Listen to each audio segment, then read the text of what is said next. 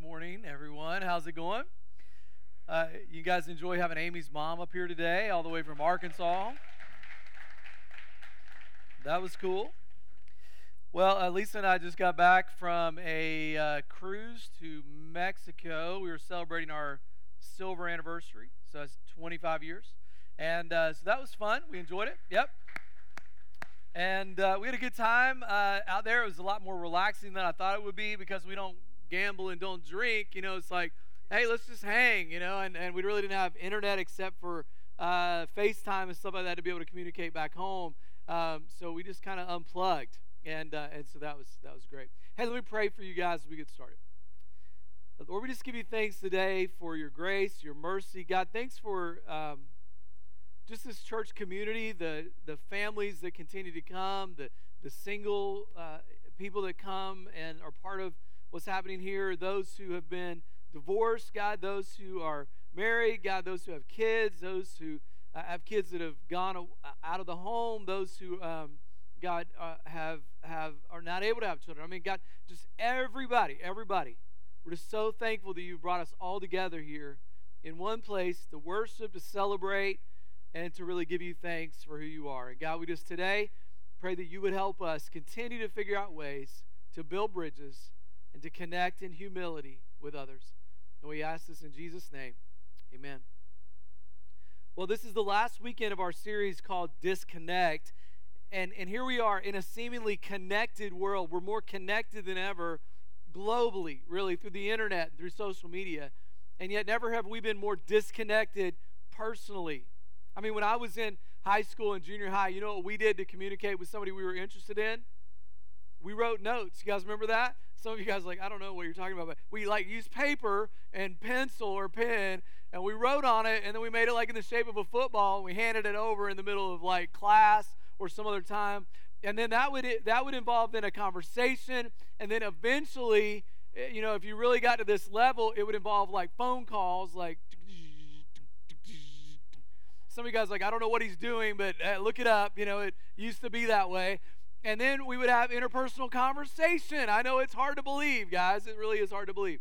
But this is what happened. And what we have today is like a lot of connection, but a lot of disconnection. In other words, we're more connected than ever, and yet it seems like interpersonally we're more disconnected. That's why we, we, re- we really did this series over last month. What does it mean to be connected? through authenticity, being real with each other, through simplicity, making sure that as we're in relationship that we take time away from all the busyness of life so that we can focus on building those relationships. And what does it mean to have hospitality once again, where we actually say, Look, I don't care what my living room looks like. Just come visit with me, all right? Just come to my home. I want to have you over so that we can have conversation, a meaningful connection. And so that's what this series has been about. And today we're going to look at a really familiar story, and it is probably the most familiar story in the Bible called the Good Samaritan. And it's one of those stories that even those people who've never gone to church, they're familiar with this story, all right? And it's a story about how one individual built a bridge across really social barriers, against um, really racial barriers, and they were able to build a bridge to someone that was different than them, someone that was even known to kind of be their enemy, so that they might be able to help them and to serve someone in, in humility. Uh, last night, how many of you were here last night at the event that we had at Access Church? Raise your hand. If you have never gone to this event, uh, you should really make it a priority, maybe an annual tradition. For the last two years, we have met together with the Persian community, the Iranian American community, here in, uh, in, in our city. And a few years ago, the owner of our building, Muhammad, he started a, a, community of people from the Persian community, those who were from Iran, who came to the United States. And they came out of a difficult situation, and they came to the United States for freedom, and they came to for what we offer here in this country. And so they offer scholarships to students who are coming over to study. They offer uh, bridge relationships so that they can make it easier for Iranian students to come over here.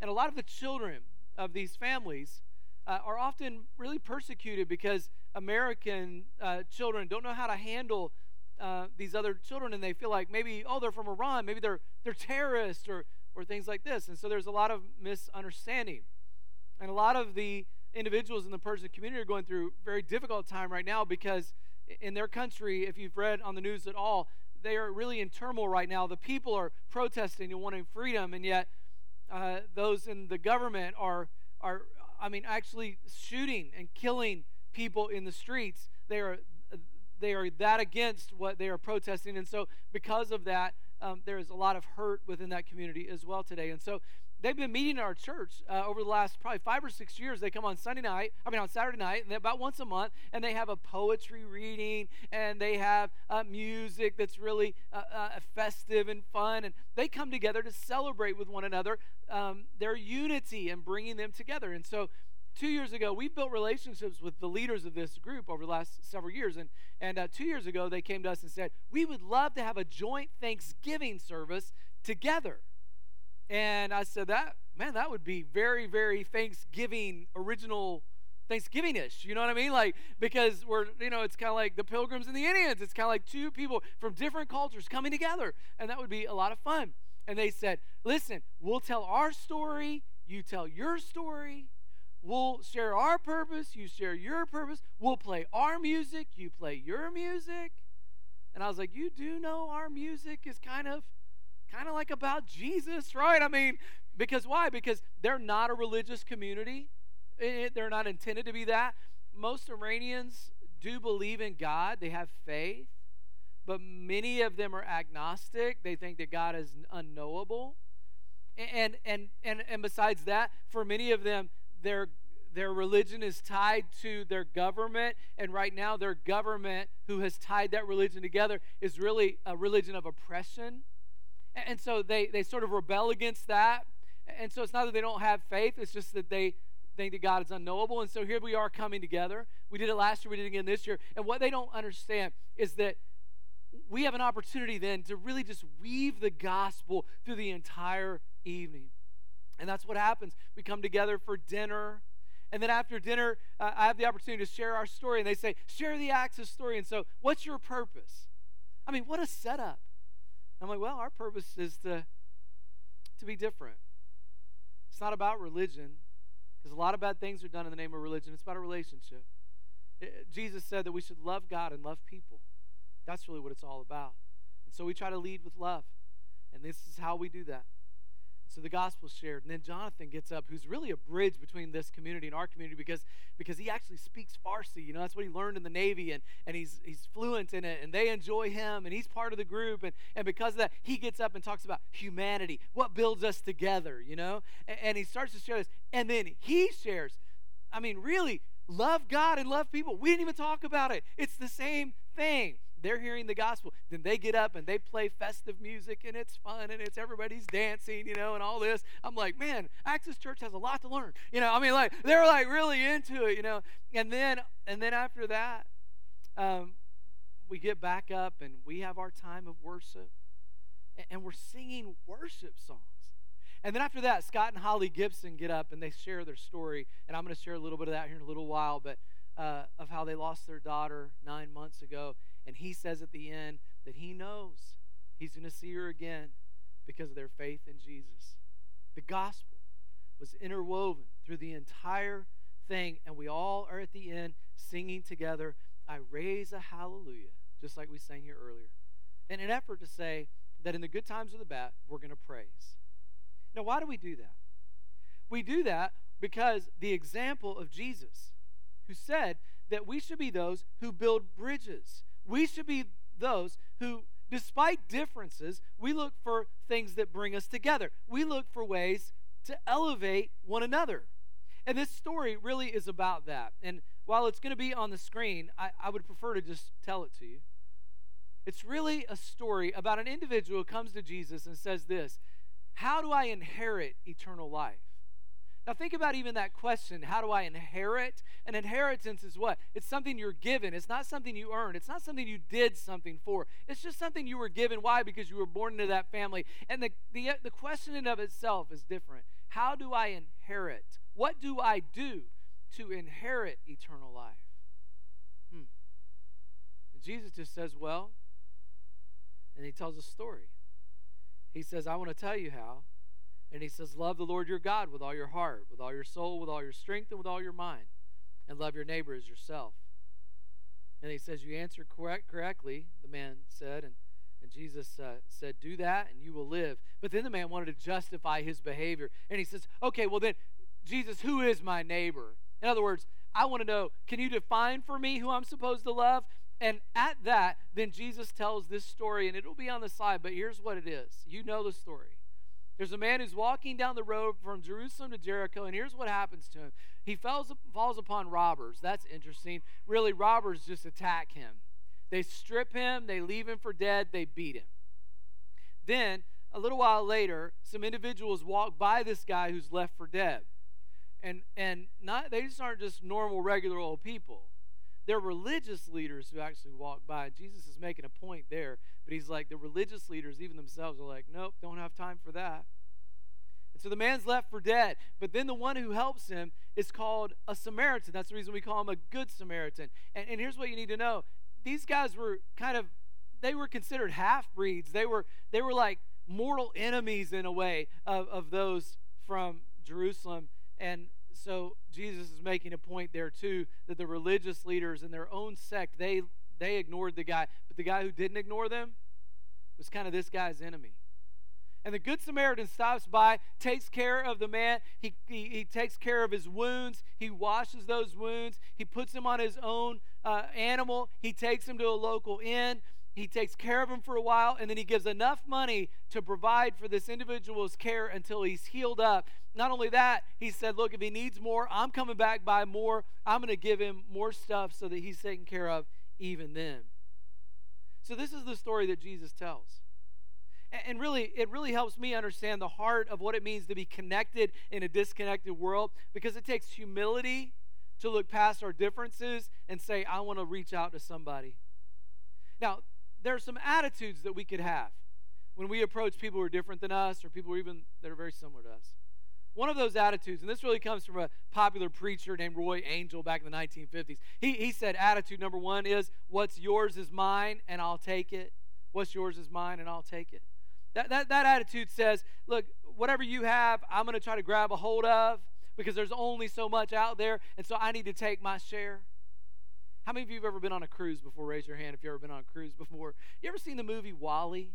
Where, where there's all these people on a ship, you know, and they're like all like overweight and huge and entitled. You know what I mean? That's just like a cruise ship. I mean, really, it's just like a cruise ship.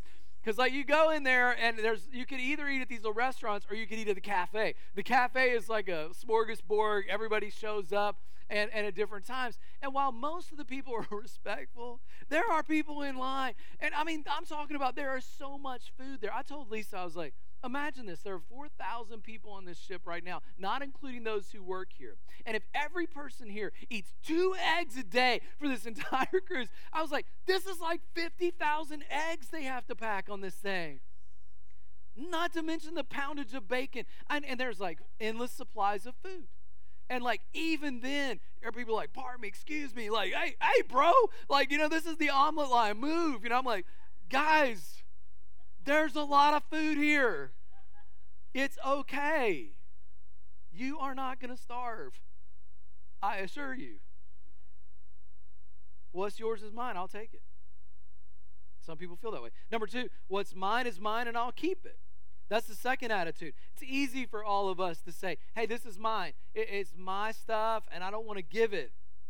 Now, that, that we all can struggle with that from time to time, but I think when that really comes into play is when it comes to our time. When it comes to our time. Hey, it's my time, and therefore I don't want to give that time away. I, I only have so much, and so therefore I'm not going to give that to you. I'm going to keep that for me despite the fact that maybe somebody else has a need around you, despite the fact even in your own family, there might be a relationship that needs to be built, there might need to be an agenda that is pushed aside so that you can then focus on that relationship. Attitude three is what's mine is yours, and I'll share it. William Barclay once said, In a world that is bent on getting, the Christian must be bent on giving, because we know that we keep what we keep, we lose, but what we give, we have. And that should be our attitude. Regardless of our connection with the person, it doesn't matter if they're a total stranger or whether they're someone that you've known for years. A neighbor is not relegated to someone who looks like you or just acts like you, who lives where you live or has the same color skin you have. Our neighbor is anyone, especially anyone in need.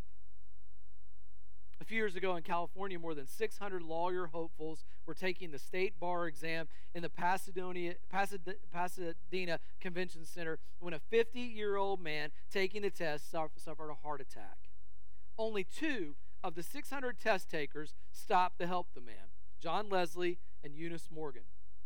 They administered CPR until the paramedics arrived, and, and they resumed then taking the exam. But citing policy, the test supervisor refused to allow the two additional time to make up for the 40 minutes that they spent helping out the victim. In fact, the State Bar Office of Admission backed the decision, stating if these two want to be lawyers, they should learn a lesson about priorities. It was covered in the San Francisco Bay Area newspaper. And the public outcry was so incredible, as you can imagine, that they forced the state board to change their mind. The two were finally permitted to take the test again, and the additional time was granted. Can you imagine? You see, in our world that's bent on getting, it's up to us to say that we're going to be the ones that don't worry about the agendas, we don't worry about the rules. We just simply say, let's reach out to those in love. And Jesus is reminding us that when we serve, we serve out of a motive for serving that's true, it's pure, it's authentic. Helen Keller once said, "I long to accomplish a, if I long to accomplish a great and noble task, but it is my chief duty and joy to accomplish humble tasks as though they were great and noble." Jesus said it this way, "You are the light of the world. A city on a hill cannot be hidden. Neither do people light a lamp and put it under a bowl. Instead, they put it on its stand and it gives light to everyone in the house. In the same way, let your light so shine before men that they may see your good deeds and praise what? Praise you? No? Praise your good deeds and praise your church? No? Praise you, your Father in heaven. That's right. You see, that's what matters. And oftentimes we have a hard time letting our light shine because it, involve, it involves commitment, it, it involves getting involved. It involves saying, I know I have an agenda, but I want to take time to serve. In verse 36 and 37, Jesus said, Which of these three do you think was a neighbor to the man who fell into the hands of robbers? It's a very simple question. The expert in the law, the lawyer, kind of mumbles, uh, uh, the one who had mercy on him. It's interesting to me in that, that the man who was being asked this question and being told this by Jesus, he was not even willing to say the Samaritan. Why? That's how much he disdained the Samaritans. He had to say, the one who had mercy on him.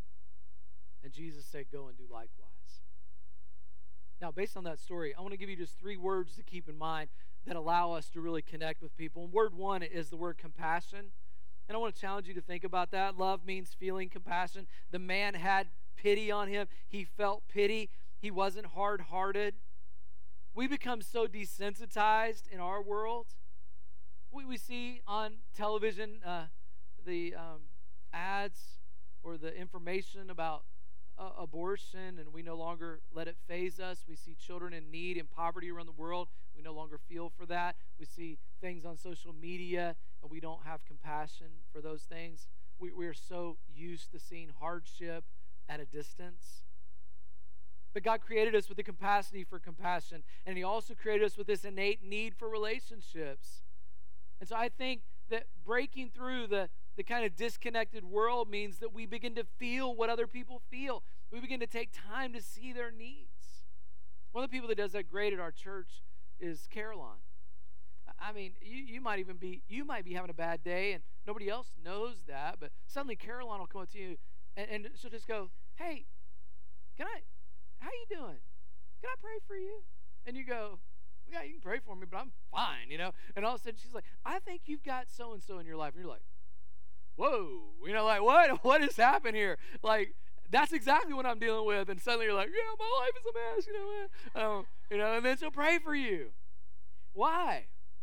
It takes discernment. It takes noticing that someone has a need. It takes noticing that when maybe you ask, how you doing? And they hesitate or they look down or they you know there's something there and you just say well here's a great phrase. Instead of just saying how you doing? just ask how you doing really? How you doing really? And suddenly it breaks through and you're able to say you know what? This is what's happening in my life. Moving beyond the connection online moving to real relationships takes compassion John the apostle writes in Second John verse 12, I have much to write to you, but I don't want to use paper and ink. Instead, I hope to visit and talk to you face to face so that our joy may be complete. The first word is compassion. The second word is action. You see, love is not just a feeling of compassion, it's more than just feeling their pain or empathizing with them. It's an action, it's getting involved. You might feel pity, but you may not do anything about it. If you're married, it might mean taking a conscious step toward action. It might mean expressing compassion through scheduling that time together or deciding that you're going to communicate more than you have in the past. In a community group here at church, perhaps the application for you is from the story of the Good Samaritan is to say, we're going to break out of our normal us for and no more. Our, our kind of our, our group that's kind of always kind of inward focused. And we're going to figure out a way to, to break out and to continue to invite people in whether it be people from church or people outside of church, figure out ways to say, hey, come join us, come to our house, come engage with us, come enjoy relationship with us. And, and that might be a way to apply this in your life. The challenge for us as a church is to continue to move beyond the surface, to move beyond the, we just want to be a friendly church, to, we want to be a relational church. We want to be known as a friendly church. We want to be known as a relational church, a church that, that actually looks to the deeper needs, that, that walks with someone in a time of trouble, who celebrates with someone in a time of great joy, who builds those relationships. And I, I think this church really does that well. It's kind of the heart of who we've always been. Anne Ortlund, in her book Up With Worship, says the average church is too much like a bag of marbles. They scratch against one, one another, they make noise, but they really don't affect each other. Ortlund says the church should be more like a bag of grapes that mesh together, producing a sweet tasting wine because of the interaction. Both inside the walls and outside the walls, we should figure out ways to say, how can I create an action? How can I have an action that says, I love you, want to serve you, want to care for you, want to be compassionate toward you in the midst of hard or difficult times or in times of joy? There is incredible, beautiful value in relationships. And the third word is the word self sacrifice. Love is not just an action, it is actually sacrificing yourself. The man actually risked his life. He didn't know if there were other robbers that were there to also beat him up. He was overcoming social barriers and racial barriers here as he reached out to this individual. And he was just trying to communicate that, that it's not about me, it's about self sacrifice, it's not about my agenda. I mean, we are so caught up in our own schedules, aren't we? And, and I believe, believe me, I have had moments where I can be um, very impatient. I, I can go to a, a, fast food restaurant. That was sort of the bane of my existence for a long time. Poor service at fast food restaurants or other restaurants. And and I, uh, like I would go and like I mean I would want to reorganize the entire like service line. You know what I'm saying? Like I'm like, hey, look, this um you know why don't you like go over there and do this? Like I'll just take that sandwich right there because it's already ready. I've been here for like 15 minutes. Like hey, why don't you know you know what I'm saying? Like I'm ready to like lead the whole deal. And um, and uh, this this week, we are the very first thing that happened when we landed in Miami. We uh, we had a hotel that and that had a shuttle. We are going to take the shuttle. I didn't get a rental car. I was just going to take the shuttle and then an Uber over the next morning. And, and I should have called Uber, but I was like, oh, I will just take the shuttle, be fine. And uh, I called him right away, even before we got to baggage claim hey, uh, we're at door 17. Can you uh, come pick us? Oh, yeah, we'll be there. He comes every half hour. But that was great because that was like 10 minutes until like the half hour. I was like, this will be perfect. And, and I'll call, like, we'll be there. We're standing out line by door 17. There comes Sheraton. There comes the Hilton. No Sleep Inn. No Sleep Inn. Nowhere to be found. About 10 minutes after, I, go, I call him up. I go, hey, uh, listen, we're out here at door 17. Just want you to know we're standing out here and uh, like 10 minutes past the time. Oh, okay, he'll be there. He'll be there. Okay, all right, sounds good. Now there goes, you know, Fairfield, Marriott, Sheraton again, Hilton again. I'm like, okay. Now we're about 20 more minutes. I call back, hey, uh, listen, we're, we're still standing out here, and we've already missed that one time, and he, he didn't come. Oh, that's right. I forgot to tell you. He just went on break just prior to like, I'm like, okay, we could have said that a minute ago, but oh, all right, all right, that's fine. We'll just keep waiting here. And and uh, I mean, in my mind, I'm thinking, I mean, can't you eat a sandwich on the road? I mean, I mean, uh, like how many? Dri- why do you only have one driver? I mean, like I'm processing. Like, I mean, I've seen the Sheraton van like four times already. This is ridiculous. 15 minutes, 20 minutes go by. I'm like, well, the Lord's really testing me today. I'm like, man, um, hey, uh, listen, it's been like 40 minutes. We're still standing out here waiting on the van. Oh, he's not done yet. He's just sitting over here still eating. I'm like, okay, all right, well, we'll. Last time I ever come to Sleep Inn, it's ridiculous. And like, okay, but that's fine. I'm just not. I'm not saying anything. I'm just now. Listen, guys, listen. I in these moments, I can. I'm not saying I can be very direct like I can be super brilliant in these moments. Like like words come to my mind in these moments that I should, you know, like I'm saying like I could be like very like pointed. I'm like, all right, it's no problem. Like I'll just wait. You know, we don't have really anywhere to go. I don't have to catch a boat right now. Like that's not till tomorrow. We're gonna go to IHOP later anyway. It's fine. You know, it's fine. We'll just sit here and wait. An hour passes. Hey, we're still out here. He's like, uh, oh, he's just finishing his break. I'm like, my gosh, how long does it take to have a break? Like, this is, I need that job. This is crazy. I didn't say that. I just wait. Finally, like an hour and 10 minutes come by, and I held all the things that I wanted to say. Thank you for getting my luggage. I appreciate that. Now, I couldn't quite hold it. When I got on the van, I, I said to the other passengers, How long have you all waited? One guy was like 15 minutes. One guy was like 20. One guy was like, I've been waiting an hour. I was like, Wow, an hour and a half. That's really crazy. So I didn't say anything else. We get to the hotel. I'm like sleeping. Now I had a lot of things I wanted to say. I will never stay and Sleep Inn ever again. You know, um, when I get there on Sunday morning, I'm going to use the name Sleep Inn 10 times so my church knows never to go to this hotel ever in Miami. I didn't tell him that, even though I just did it. Finally, uh, after I just told the guys, like, hey, listen, is it your customary, know, process to have your customers wait for an hour and 10 minutes? Oh, I'm really sorry, sir. I said, That's okay. Now, I've had a lot of moments in my life that have been much more impatient than that. I have gotten it wrong far often than what I have gotten it right. But, but here's what here's what I don't like.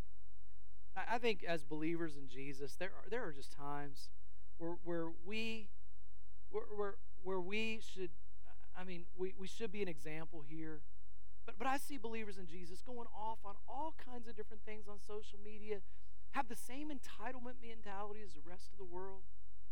I mean, shouldn't we rise above that? Shouldn't we have an identity? We don't want to be walked over, right? We don't, we don't want that. We, we need, it's time to stand up for sometimes, some things. But there are other times where that poor employee on the other end of the phone or that poor person at the other end of that line, they didn't have anything to do with this, and they certainly don't deserve your wrath. Just think there's a balance there. Self sacrifice your own time, your own agenda for, for other things. Maybe God's providing an opportunity for you to serve someone in a moment that you didn't expect, but you're too caught up in the moment to even notice the people around you. James Hewett, in his book of illustrations and true stories, tells about a flight from Denver to Wichita. The last person to board the plane was a 225 pound man uh, carried on a stretcher. They cradled him in the seat in front of this man. It was evident that he was totally paralyzed from the shoulders down. They strapped him in tightly.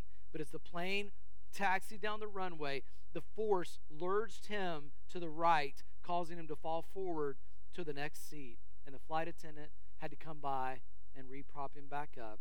And soon they began serving drinks and then the meal. And this author wrote, As I finished my meal, I looked up to see the paralyzed gentleman, probably 27 years of age, with a meal sitting before him and nobody to feed him. My eyes filled with tears. The flight attendants were busy serving food to other passengers.